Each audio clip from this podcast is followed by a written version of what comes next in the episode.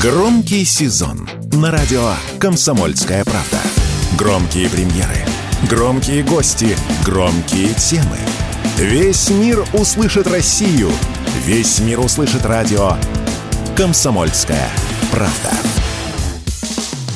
Что будет? Честный взгляд на 14 сентября. За происходящим наблюдают Игорь Виттель и Иван Панкин. Здравствуйте, друзья! В студии радио «Комсомольская правда» Иван Панкин и Игорь Виттель. Мы рады вас приветствовать. Здравствуйте, дорогие друзья. И ты, Иван, тоже здравствуй. Рутюб и ВКонтакте. В одном у нас есть канал, а в другом у нас есть группа. Пожалуйста, подписывайтесь и вступайте. Ставьте лайки, нажимайте на ракеты, пишите в чатах в разделе комментариев, жалобы, предложения, темы гостей для эфиров. Ну, все как обычно. В середине, в конце, в середине следующего часа, во время больших перерывов будем отвечать на ваши вопросы.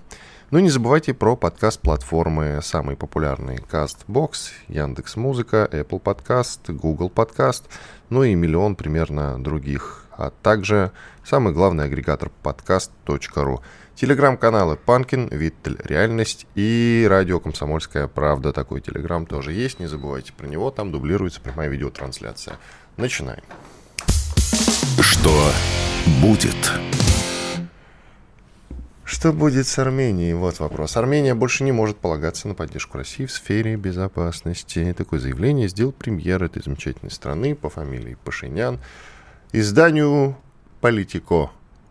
Цитирую. «Наша стратегия должна заключаться в том, чтобы попытаться в этой ситуации максимально уменьшить нашу зависимость от других. Мы хотим иметь независимую страну, суверенное государство, но мы должны быть способны не оказаться в центре столкновений между Западом и Востоком, Севером и Югом.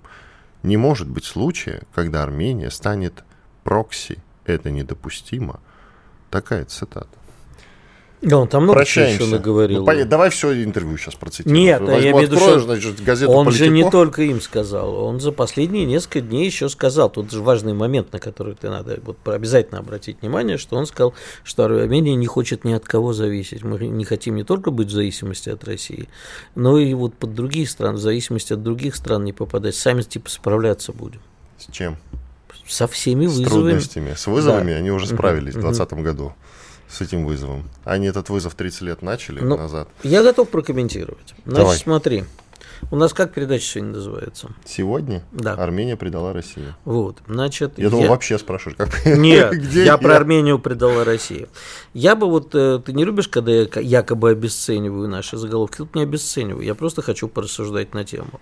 Ну, во-первых, предала, как мне все-таки кажется, не Армения, а Пашинян. Хотя можно бесконечно говорить, армяне, вы за него проголосовали. И, как говорят на Украине, бачили очи, что купували, теперь ищите хоть по власти. Да? Видели глаза, что покупали, ну теперь жрите хоть по власти. А с другой стороны, я все-таки не вижу, что Армения. Пашинян а, предал. Во-вторых, я не люблю слово предал, когда речь идет о международных отношениях. Мне кажется, это огромная ошибка с э, нашей стороны вообще употреблять такие термины о дружественных братских отношениях и о предательстве. Мы все время ищем каких-то личных отношений. А знаешь, получается, вот мы же э, в случае с Украиной и в, в других случаях наши отношения очень напоминают отношению мужа и жены, вот когда жена ушла или ты жену бросил. А в этом сразу есть какие-то личные ресентименты, обиды, вообще какое-то личное отношение. А не надо всего этого. Ну, э, решила Армения, что справится сама. Как говорят в Израиле Мазлтов, поздравляю. Значит, не, как э, говорится в не очень приличных кругах, мне никогда не мешает человеку обгадиться самому. Вот хотят, ну, пожалуйста. Мне только бесконечно жалко многострадальный армянский народ в результате э, козни Пашиняна, который э, Армения может э, перестать существовать как государство. Мы часто об этом говорим как об, про, про Украину, не потому что мы а потому что их сейчас сотрут с лица земли. Понимаешь, туда сейчас сосредотачиваются очень сильно, э, серьезные силы. Я не говорю сейчас даже об Азербайджане, который э, стянул войска туда. Речь идет и о Турции, и об Израиле, и об Иране, и о Соединенных Штатах, естественно. Ну и, безусловно, о нас. Нас интересует в истории с Арменией только безопасность собственных южных границ.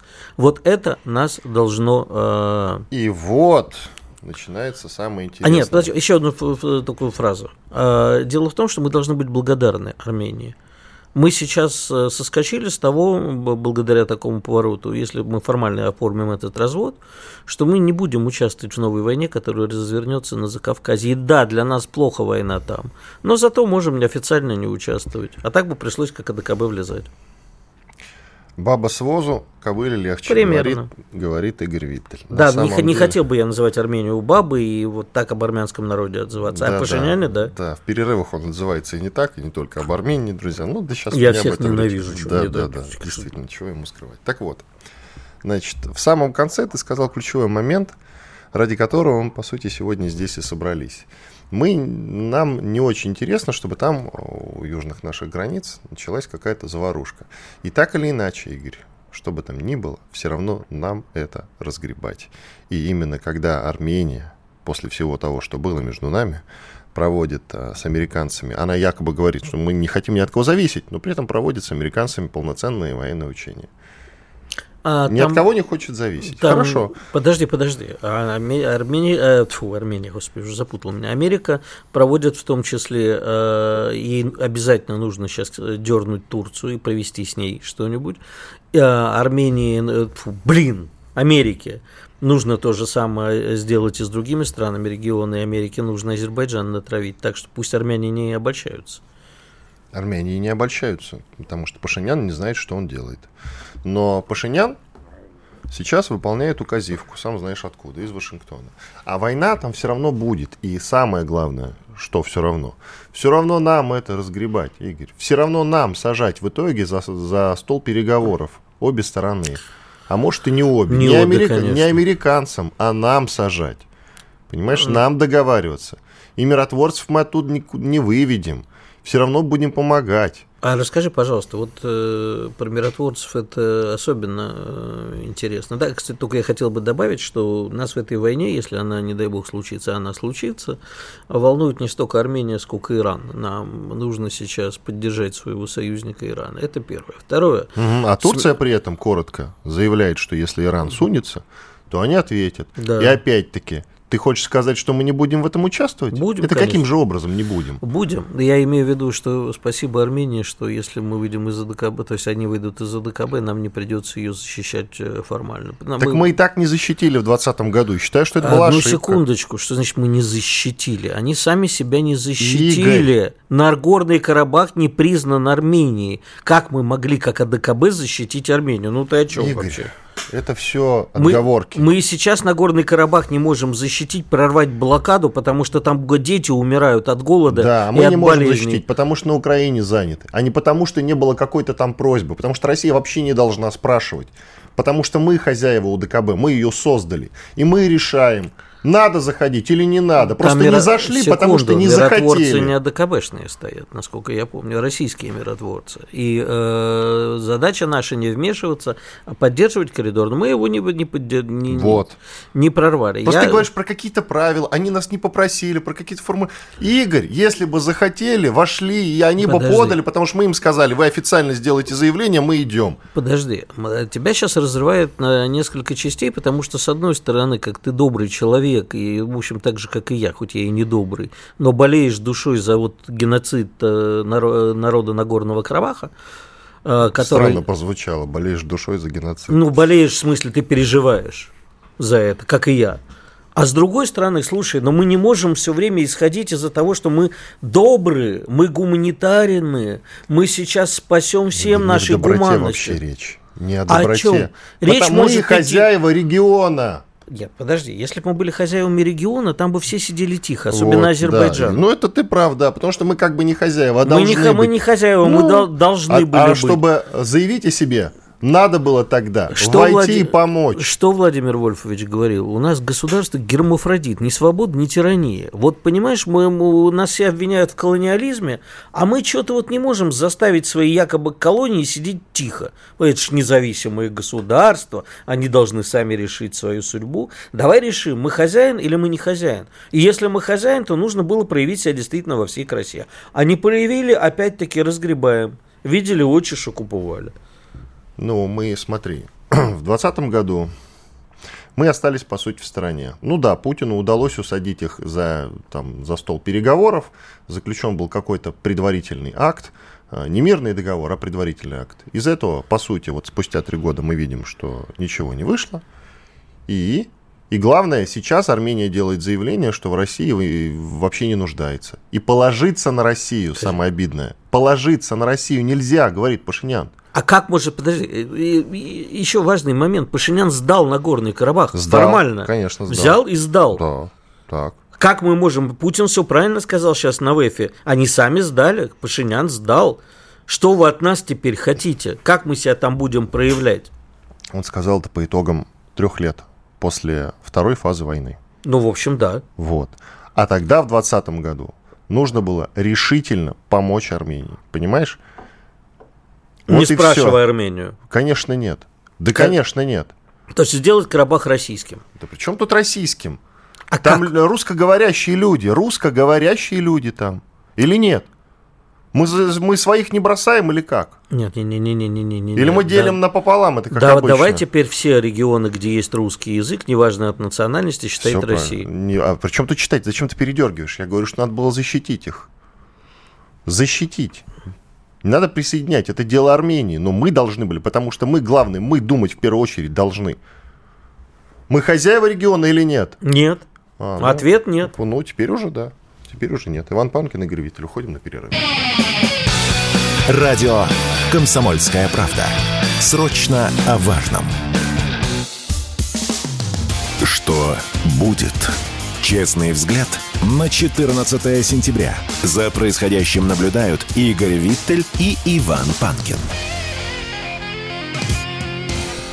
Панкин Виттель, к нам присоединяется Игорь Кимаковский, советник, временно исполняющий обязанности главы ДНР. Игорь, мы вас приветствуем, здравствуйте.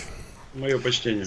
Вы сейчас в Артемовске. Как идет восстановление города, как вообще обстановка? В я в Артемовске я быть не могу, потому что э, там связи нет. Э, я нахожусь недалеко от него, где есть связь. Ну понятно. Как а сегодня вос... я буду заходить, э, то есть туда заходят в основном э, вечером, чтобы вражеские дроны не срисовали. Хорошо, шли бои за город. Уже после того, как э, Вагнера оттуда вышли, как сейчас обстановка? Какова? Ну, город, э, знаете, напоминает э, такой слегка лунный пейзаж. Иногда мирному населению выписывают пропуска для того, чтобы можно было приехать, забрать свои пожитки. В основном квартиры опечатаны, за этим следит, ну, за тем, чтобы не разграбляли, следит военная полиция. Ну и в основном в городе находятся военные и, как ни странно, очень много кошек. О, ну это, наверное, брошенное. Но это интересный такой. Э, ну да, есть такое, и военные много, многих кошек подкармливают, дают новые имена. И, ну, интересно, да, то, что вот я прям заметил, что достаточно большое количество кошек, и они, главное, привязаны к определенным районам, в которых они постоянно живут. А потому что кошки не к людям больше привязываются, а именно к местам. А собак при этом не так много, я правильно понимаю? Э, собак, э, собаки тоже есть, э, но собаки на войне это особая тема, и здесь, ну скажем так, я никому не порекомендовал бы взять себе собаку, которая пережила то, что пережили, ну то, что пережил город Дебальцев, Мариуполь, Волноваха в свое время, где было много потерь и были, ну, были мертвые. Я собак не рекомендовал бы. Собаки есть, но не так много, как кошек. Хорошо, скажите, пожалуйста, насколько активно враг действует там на Артемовском направлении? Э, и, удастся ли, и удастся ли удержать город, потому что постоянно, так или иначе, в лучших телеграм-домах проходят слухи о том, что враг давит и хочет вернуть себе этот город обратно. Но они не лучшие, а желтые эти дома, телеграм-каналы, о которых вы говорите в большей степени. И я пригласил бы, э, скажем так, тех, кто эти каналы ведет, блогеров, просто приехать и посмотреть э, вообще на ситуацию в городе. От себя могу сказать э, следующее, что в городе много микрорайонов, много домов еще не разрушенных. Каждый из них может стать домом Павлова, как у нас это было в Мариуполе в свое время, когда ребята из Каскада в течение двух недель отбивались от противника малой группой, окруженные буквально со всех сторон. Вот, поэтому а, о том, что взять, то есть, что они возьмут Артемовск, речи вообще не идет. Речь идет только о тех населенных пунктах, которые находятся западнее от Артемовска. Э, вот, вот там э, очень серьезные бои э, идут, встречные бои идут. И то, что я видел по, в нашем госпитале, по тому приезжают какие раненые, то противник использует достаточно большое количество запрещенных международным сообществом кассетных боеприпасов, при том различного типа. К вопросу, кстати, о раненых. Хватает ли медицинской помощи, хватает ли врачей, медсестер, лекарств, материала? Да, и вы знаете, для меня было очень примечательно, что я встретил там врачей из Дальнего Востока, из Бурятии, из Якутии. Э, туда приезжают, и, скажем так, я даже больше сказал бы, наверное, Э, очередь стоит э, за тем, чтобы помочь нашим ребятам в разных регионах, потому что врачи работают э, там вахтовым методом.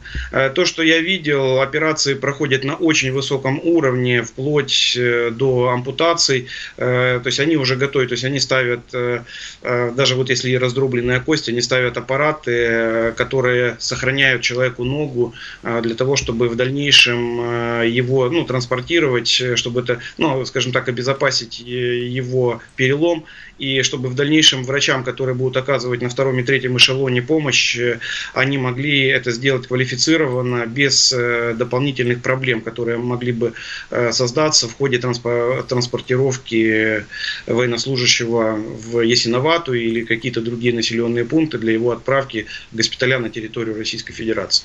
То есть очень высокая квалификация, и что интересно, что с этими врачами я уже пересекался не единожды. И находятся они в очень укромном, безопасном месте, э, что дает им возможность проводить на очень высоком уровне и очень спокойно операции. Что касается Клещеевки, много вопросов с ней связано. Как там обстановка, если вы знаете, расскажите. Э, но Клещеевка да, очень серьезный населенный пункт, и он для врага, э, знаете, в такой, ну, как бы вот э, как в свое время у них была э, фортеця Бахмут, так сейчас у них Клещеевка. То есть они очень много ставят на освобождение этого населенного пункта. От населенного пункта фактически уже ничего не осталось, потому что идут встречные бои в районе этого населенного пункта и встречные дуэли. Единственное преимущество противника пока на данном этапе то, что они э, владеют высотками западнее этого населенного пункта. Но Э, скажем так, э, по напору видно, что Э, у противника, ну, как бы недостаточно сил для того, чтобы закрепляться на новых э, позициях. Я так понимаю, что э, для вооруженных формирований Украины это все-таки второстепенное направление, в отличие от Запорожского, куда они вообще мясо бросают очень много. То здесь они, ну, атакуют очень здорово, там перемешивают. Вот почему и нашим закрепиться очень тяжело на позицию. Там, когда на позицию прилетает там взводного опорного пункта 50 боеприпасов, там от окопа вообще ничего не остается. То есть бои идут очень серьезные, и вот э, в Артемовске, вот если над Артемовском там то и в пивидрон пролетит, э, ну там машины более-не-менее спокойно наши ездят, а, ездят, а вот э, в Клещеевке там прям вот над Клещеевкой прям постоянно дым. Вот прям постоянно дым. Самой Клещеевке я не был, ну, в силу безопасности. Ну, понятное дело, конечно. Ясно. Меня туда не пускают. Но я видел с окраин города, как это все происходит. Давайте такой более общий момент обсудим не фронтовые дела, более общие. Дело в том, что вчера прошла новость, Лавров заявил о том, что и Россия, и Китай снимают санкции с Северной Кореи. И до этого много говорилось о том, что северные корейцы могли бы нам и рабочими помочь, и, внимание, военными. При этом... И вооружением. Ну, вооружение это ясное дело. Я про военных сейчас спрашиваю. Вот что касается военных, ходят такие разговоры, что их военные вообще иностранцы, которые говорят на других языках, там на фронте нам никак не помогут, скорее наоборот будут лишними и только мешать. А вот вы что скажете? Э, но я скажу немножко по-другому. Мы же понимаем, что на территории э, Украины мы фактически воюем с частной военной компанией, которая называется НАТО. И мы, мы его так здесь и называем, потому что последние корпуса были подготовлены под, э, и по их стандартам.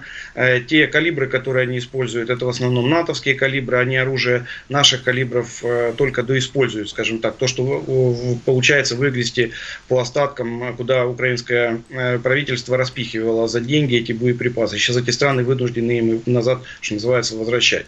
И мы же знаем, что на, ну, с той территории по радиоперехватам слышим о том, что там и чешская речь, и немецкая, и английская, и французская, и польская. То есть там большое количество наемников, поэтому мы говорим, мы воюем ЧВК НАТО фактически.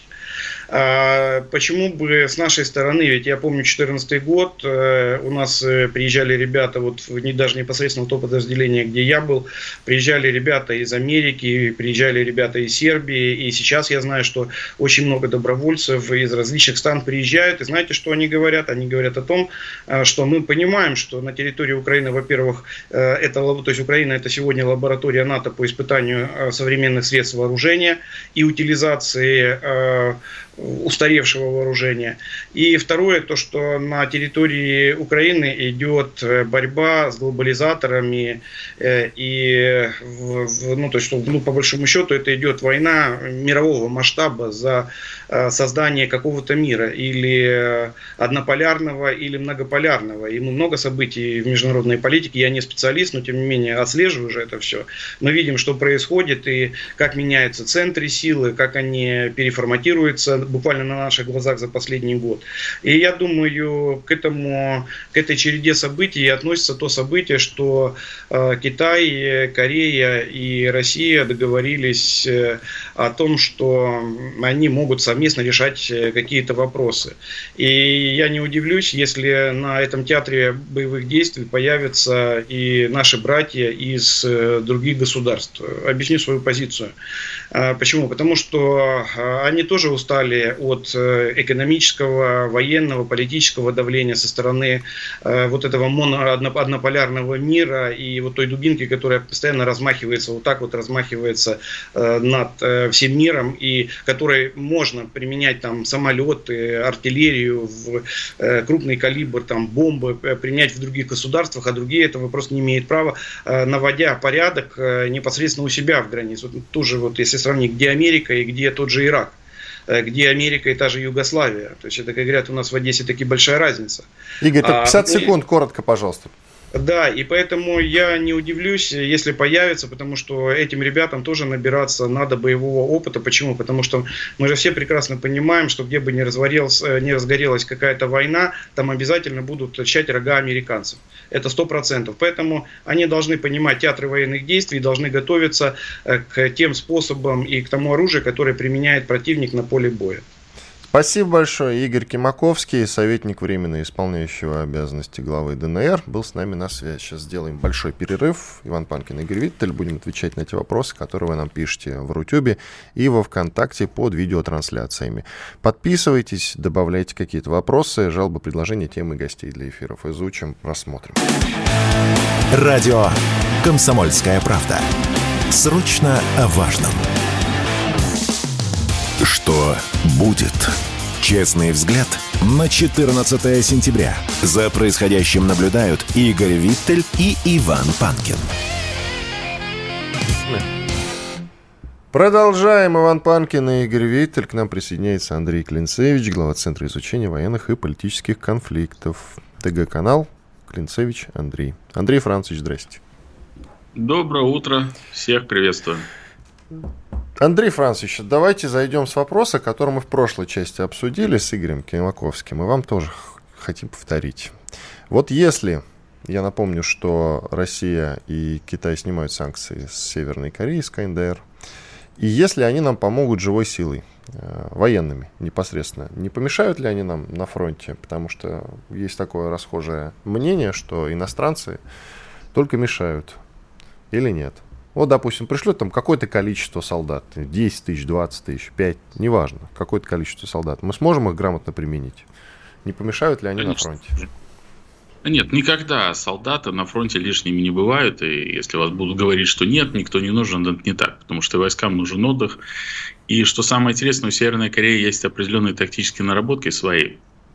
Они готовились воевать в своей гористой местности, у них все военные объекты, заводы, коммуникации спрятаны под землей, и они создавали специальные снайперские батальоны. Представляете, не какие-то отдельные группы, а целые большие подразделения снайперов, которые должны растворяться, условно говоря, в лесу и срывать там наступление э, на целых полков. Поэтому те же снайпера, те же какие-то специалисты, спецназовцы, они, я уверен, что могли бы быть очень эффективными. Но самое важное, если все-таки дойдет до поставок вооружений, кроме снарядов или каких-то комплектующих, а значит, Северной Корее есть что предложить. Напомню, что это одна из крупнейших в мире э, артиллерийских держав. У них только более 10 тысяч разных артиллерийских систем, не говоря уже о миллионах снарядов, которые лежат на складах и заводов, которые готовы выпускать эту продукцию.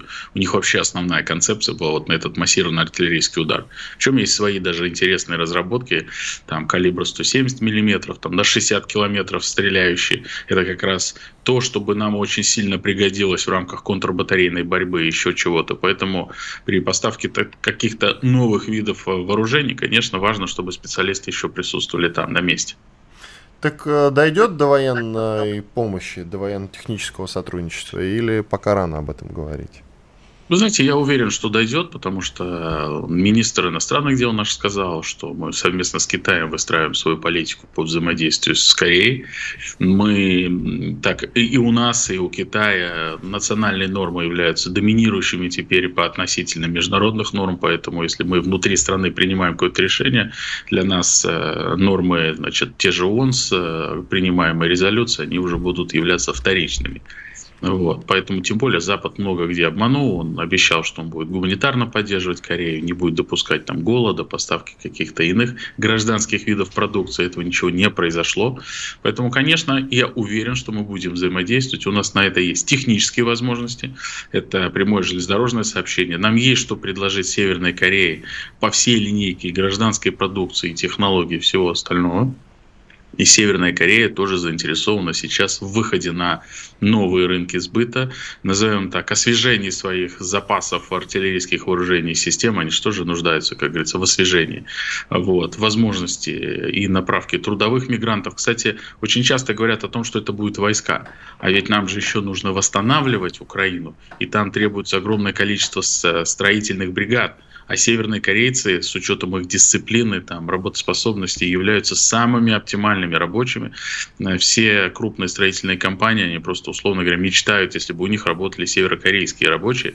Вот. И те, кто этот опыт уже попробовал, они только его расширять хотят.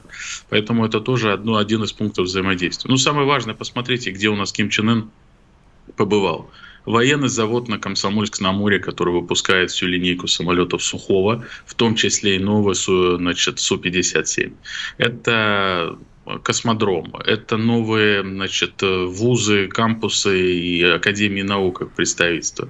Это говорит о том, что, скорее всего, там достаточно серьезный пакет будет по гуманитарному взаимодействию, по началу обмена студентами, значит, обучения в России. И на секундочку, космос мы для них будем открывать. Я напомню, что в декабре прошлого года мы запустили спутник дистанционного зондирования Земли для Ирана, который позволяет теперь ему а, в любой точке мира проводить съемку Земли с очень высоким разрешением. Северная Корея тоже мечтает о появлении таких технологий, поэтому почему нет? Ну, мы им что-нибудь запустим, они для нас что-нибудь запустят. В общем. Скажите, а как Китай к этому отнесется, ко всему, к нашему сближению с Северной Кореей, учитывая, что это, в общем-то, его территория? Нет, мы всегда с Китаем спокойно все это выравниваем. Да, это действительно. То есть мы договорились заранее. Ну, конечно. Э, понятно, что более 90% товарооборота Кореи с внешним миром, назовем так, это Китай. Но, как говорится, нас к этому пододвигает сами США. Это они назвали нас осью зла, значит, Китай, Россия, Корея и Иран. И именно эти четыре страны начинают сейчас выстраивать сильнейшее военно-политическое, военное слово здесь ключевое, сотрудничество. Потому что мы реально противостоим коллективному Западу США. И здесь нам нужно объединить все усилия и все силы. Значит ли это, что если, ну, сейчас можно вообразить два серьезных конфликта. Это вокруг Тайваня и конфликт на Южном Кавказе, где мы, скорее всего, окажемся союзниками Ирана. Так вот, э, значит ли это, что мы должны полноценно вступить в войну грядущую, и наш военный союз окажется реальным. То есть мы растянем свои, свой фронт еще на несколько участков. Точнее, появится новый фронт, скажем так, один или два. Отлично, отличный вопрос. Нет, это ни в коем случае не предполагает наше туда немедленное участие. Я напомню, что э, тот же Китай, являясь нашим союзником сейчас в этом конфликте, он политико-дипломатическим путем помогает нам, он помогает нам экономически, он, нам, он нас, условно говоря, подпирает и замещает те Э, отрасли, которые вынуждены там страдать в связи с э, переходом на военный рельс. Это уже и реальная помощь. Это не значит, что там китайские подразделения оказались бы на фронте. Поэтому в этой ситуации мы как союзники, я уверен, что сможем э, в какой-то части быть полезными этим регионам. Ну, просто даже простой пример, как только начинаются боевые действия, кратно возрастает потребление тех или иных видов продукции. Это горючие смачечные, дизель, там какие-то расходники, связанные с производством снарядов, порохов и так далее. Даже поставки этих компонентов в этот, в этот период являются очень существенными, очень важными, и это является проявлением союзнических отношений. Поэтому нет, растягивать мы как по людям, по подразделениям не будем. А вот где мы точно, я уверен, что сможем оказать содействие, и это мы, наверное, единственные, кто готовы сейчас проявить такую волю, это Африка. Это оказать содействие вот этим молодым государствам, назовем их так с точки зрения реальной независимости, удержаться на этих позициях, чтобы их там не смели какими-то внутренними вещами или какими-то э, внешними интервенциями. А именно в Африке вы имеете в виду африканским странам, или мы э, вместе с Китаем там в том же моем любимом Конго обеспечим безопасность от террористов и от каких-то группировок? Любимом для Игоря Конго, где он да. выходные проводит регулярно. Да, бывало и так. На самом деле там много факторов. Конечно, это в первую очередь обучение их контингентов, э, создание условий для возникновения у них действительно мощных правоохранительных и вооруженных сил, которые уже с опорой на местных жителей в состоянии будут обеспечивать это. Что делали западники? Они, как правило, размещали военный контингент там, а местное обучение проходило очень вторично – они всегда говорили, да нет, вам не нужны мощные вооруженные силы или там какой-то внутренние войска. И если что, мы вам всегда поможем. Ну вот эти моменты и наступают. Если им нужно, они тумблер выключают или где-то закрывают глаза. Поэтому сейчас для борьбы с терроризмом в скобочках, который финансируется Западом, это их инструмент вот этой прокси-войны на местах, вот, фактически они создают диверсионные группы. Конечно, да, мы будем помогать. И наша основная задача научить их побеждать, как говорили сирийцы, когда мы туда выгрузились им помогать. Андрей Францович, такой вопрос. Вот мы в первой части с Игорем начали спорить и ругаться по поводу отношения к Армении, ну и вообще в целом про двусторонние отношения. Итак, не ругаться, Пашинян, ну, Пашинян ругаться? дал интервью газете «Политико», изданию «Политико» американскому. Там он сказал, Армения больше не может полагаться на Москву как на гаранта своей безопасности. Это раз. Они проводят с американцами на своей территории военные учения.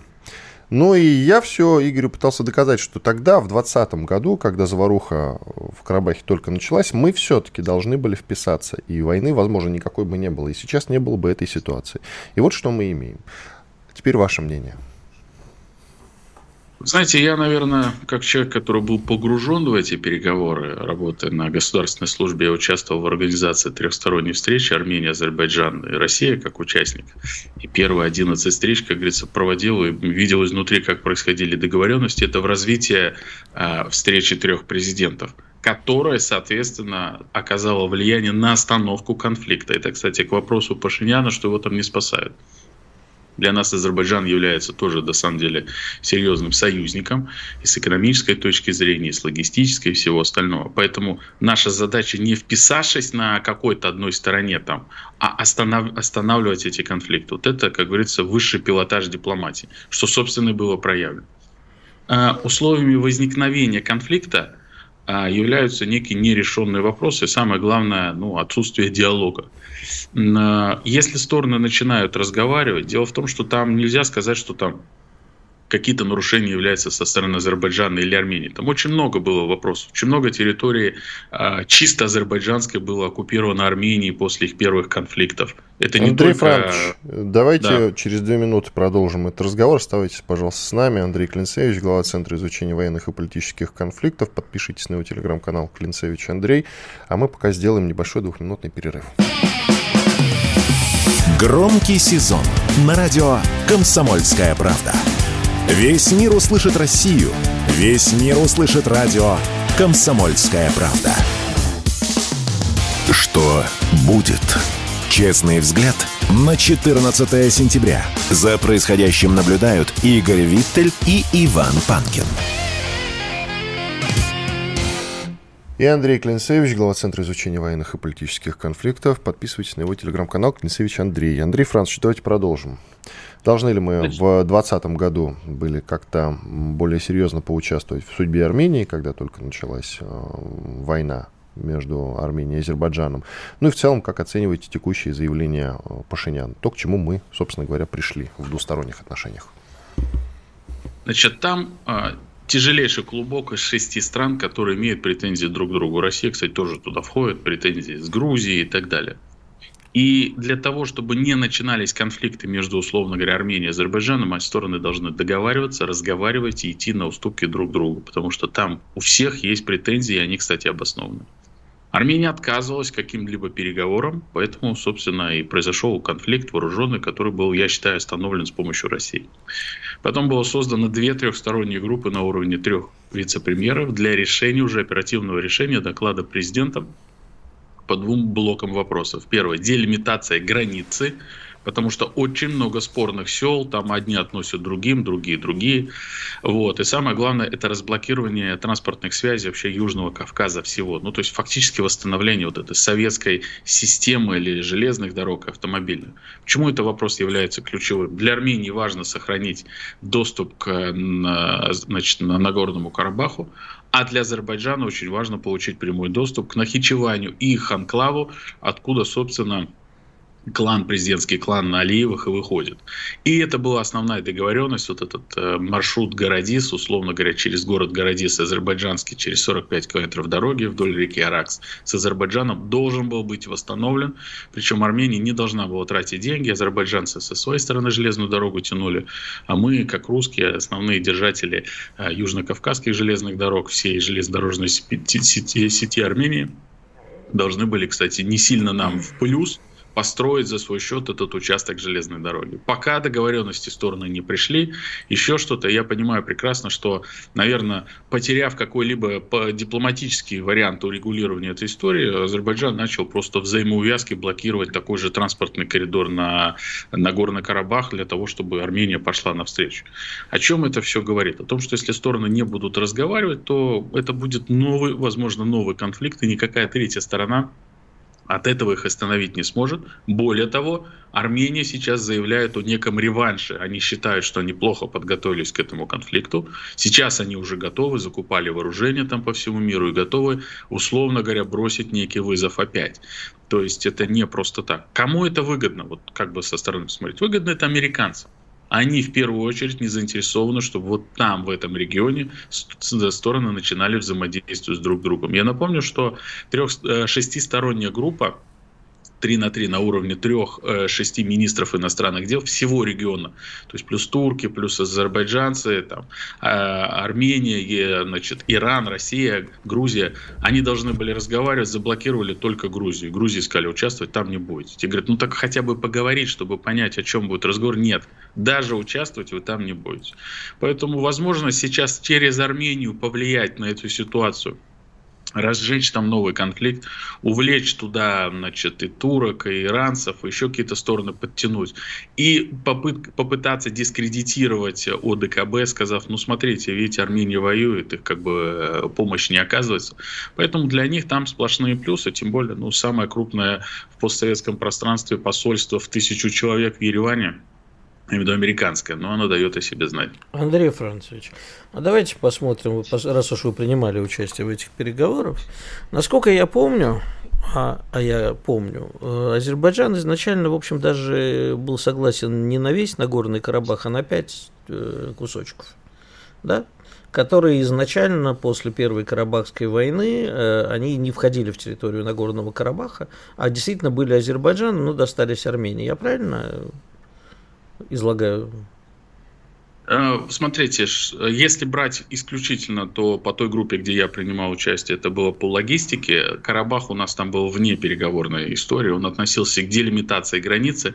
Вот тут я, наверное, не подскажу, по каким территориям, по каким зонам шла речь. Ну, я подскажу, что изначально вообще, когда статус-кво все-таки худо-бедно соблюдался, а, Азербайджан хотел те самые пять кусочков, которые по результатам Первой Карабахской войны достались Армении, не входящие в территорию Нагорного Карабаха, а те, которые были частью да, а, Азербайджана. Да. Все было так.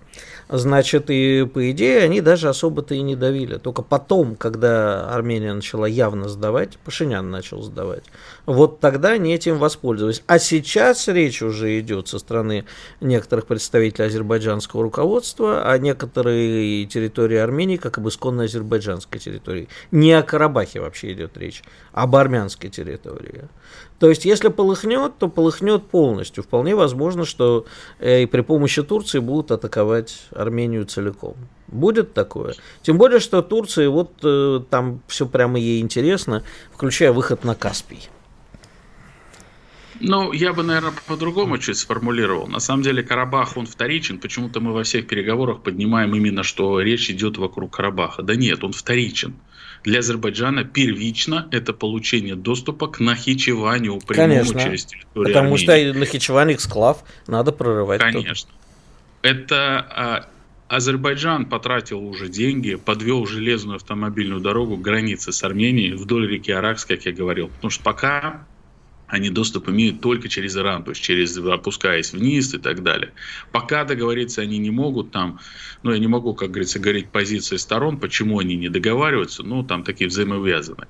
У них много территориальных споров на севере Армении, там где часть территории будет, ну исконно азербайджанский, который тоже по, по итогам войны первой были там захвачены. Это речь шла там ранее о рудниках золотого, по золотодобыче и так далее. А, вы правильно отметили, что часть территории значит, Нагорного Карабаха, которая никогда к этой территории не относилась, тот же город Шуши, по-моему, и так далее, он всегда был азербайджанским, и вот сейчас он уже там находится в этой территории. Но я, я думаю, что если стороны будут э, о чем-то договариваться, возможен какой-то разменный вариант, связанный с э, автономией того же значит, Нагорного Карабаха, это всегда может быть достаточно интересной позицией к выходу. Ведь давайте будем откровенными. Армения же не признает Нагорный Карабах она же не, не, не, не ведет такую позицию, как условно мы, например, ведем относительно там Южной Осетии или значит, Абхазии. Они даже не признают этот э, субъект и так далее. Поэтому там все намного сложнее, чем вот так вот на поверхности все это происходит. А, кстати, почему они так и не признали Нагорный Карабах? Армяне. Знаете, я вам скажу честно, я не совсем понимаю вот их э, позицию. Она у них эм, в какой-то части как маятник какой-то. То есть они сначала в одну сторону бросились, потом не до конца дождались результата, не довели, бросились в другую, потом снова назад. Посмотрите, как происходит. Три президента встретились, остановили войну, сели, договорились, а, посадили трех вице-премьеров, начали договариваться. Нет, Пашинян все равно поехал куда-то в Европу, значит, при Макроне начал какие-то организовывать встречи. Параллельный трек запустил при урегулировании этого истории при Евросоюзе. То есть, может, они считают, что надо все механизмы включить, которые позволят им а, это действовать. А Армения очень сильно зависит от нас экономически. Я напомню, что она входит в Евразийский экономический союз, у нас огромное количество инвестиций инвестиции, товарооборот, это все с Россией происходит.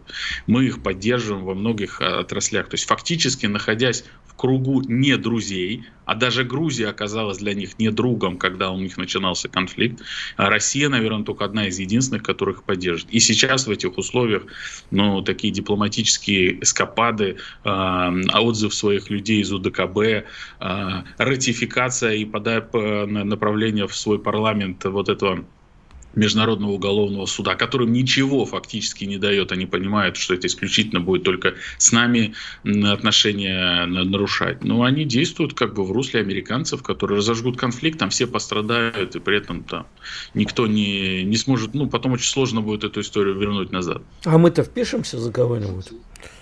Игорю либо вписаться просто. Нет, мне просто интересно. Ты все призывал, что мы должны. Должны были. В 2020 году Это с Арменией, а сейчас ситуация большая. Там, скорее всего, будет участвовать Иран. Не зря же он тоже подтянул э, войска к границам и сказал, что нерушимость границ это святое. А если начнет Ирану доставаться, мы продемонстрируем, что вот в нашей новой оси э, Россия, Иран, Китай, Северная Корея мы поможем союзничкам. Думаю, что нет. Я очень надеюсь, что в ситуации этого конфликта мы будем такую взвешенную позицию занимать и постараемся быть теми миротворцами, кто это урегулирует. Ну, то есть, как ну, обычно что... будем себя вести. То есть, мы должны сказать спасибо Армении, потому что теперь мы не должны, если они выйдут из АДКБ, вписываться за Армению в случае конфликта. Правильно? Ну, кстати, кстати, да, я не исключаю, что если сейчас Пашинян с спровоцирует новый конфликт, у него начнутся проблемы, то они снова прибегут к нам, и мы снова урегулируем, остановим и посадим за стол переговоров. Спасибо большое. Андрей Францевич Клинцевич, глава Центра изучения военных и политических конфликтов. ТГ-канал знаешь... Клинцевич Андрей, подписывайтесь. Благодарим вас, Андрей это, Францович. Это знаешь, все происходит как всегда. Русские придите, спасите. Русские э, спасибо, русские уходите. Ой, русские, куда вы ушли? Я первой части тебе говорил, ты меня, по-моему, не услышал, как мне показалось. Я тебя всегда Смотри, слышу, дорогой. Да, потому что в наушниках. Я имел в виду, поясняю еще раз дополнительно, не то, что мы должны быть в каждой дырке затычка, но коль уж мы позиционируем себя как э, лидеры региона, страны, которые так или иначе с нами соседствуют, ну или почти соседствуют, Армения к таковому относится, мы должны все-таки э, оказывать им соответствующую поддержку. Вот и все. Иван Панкин, Игорь Виттель. Уходим на большой перерыв. Комсомольская правда. Радио, которое не оставит вас равнодушным.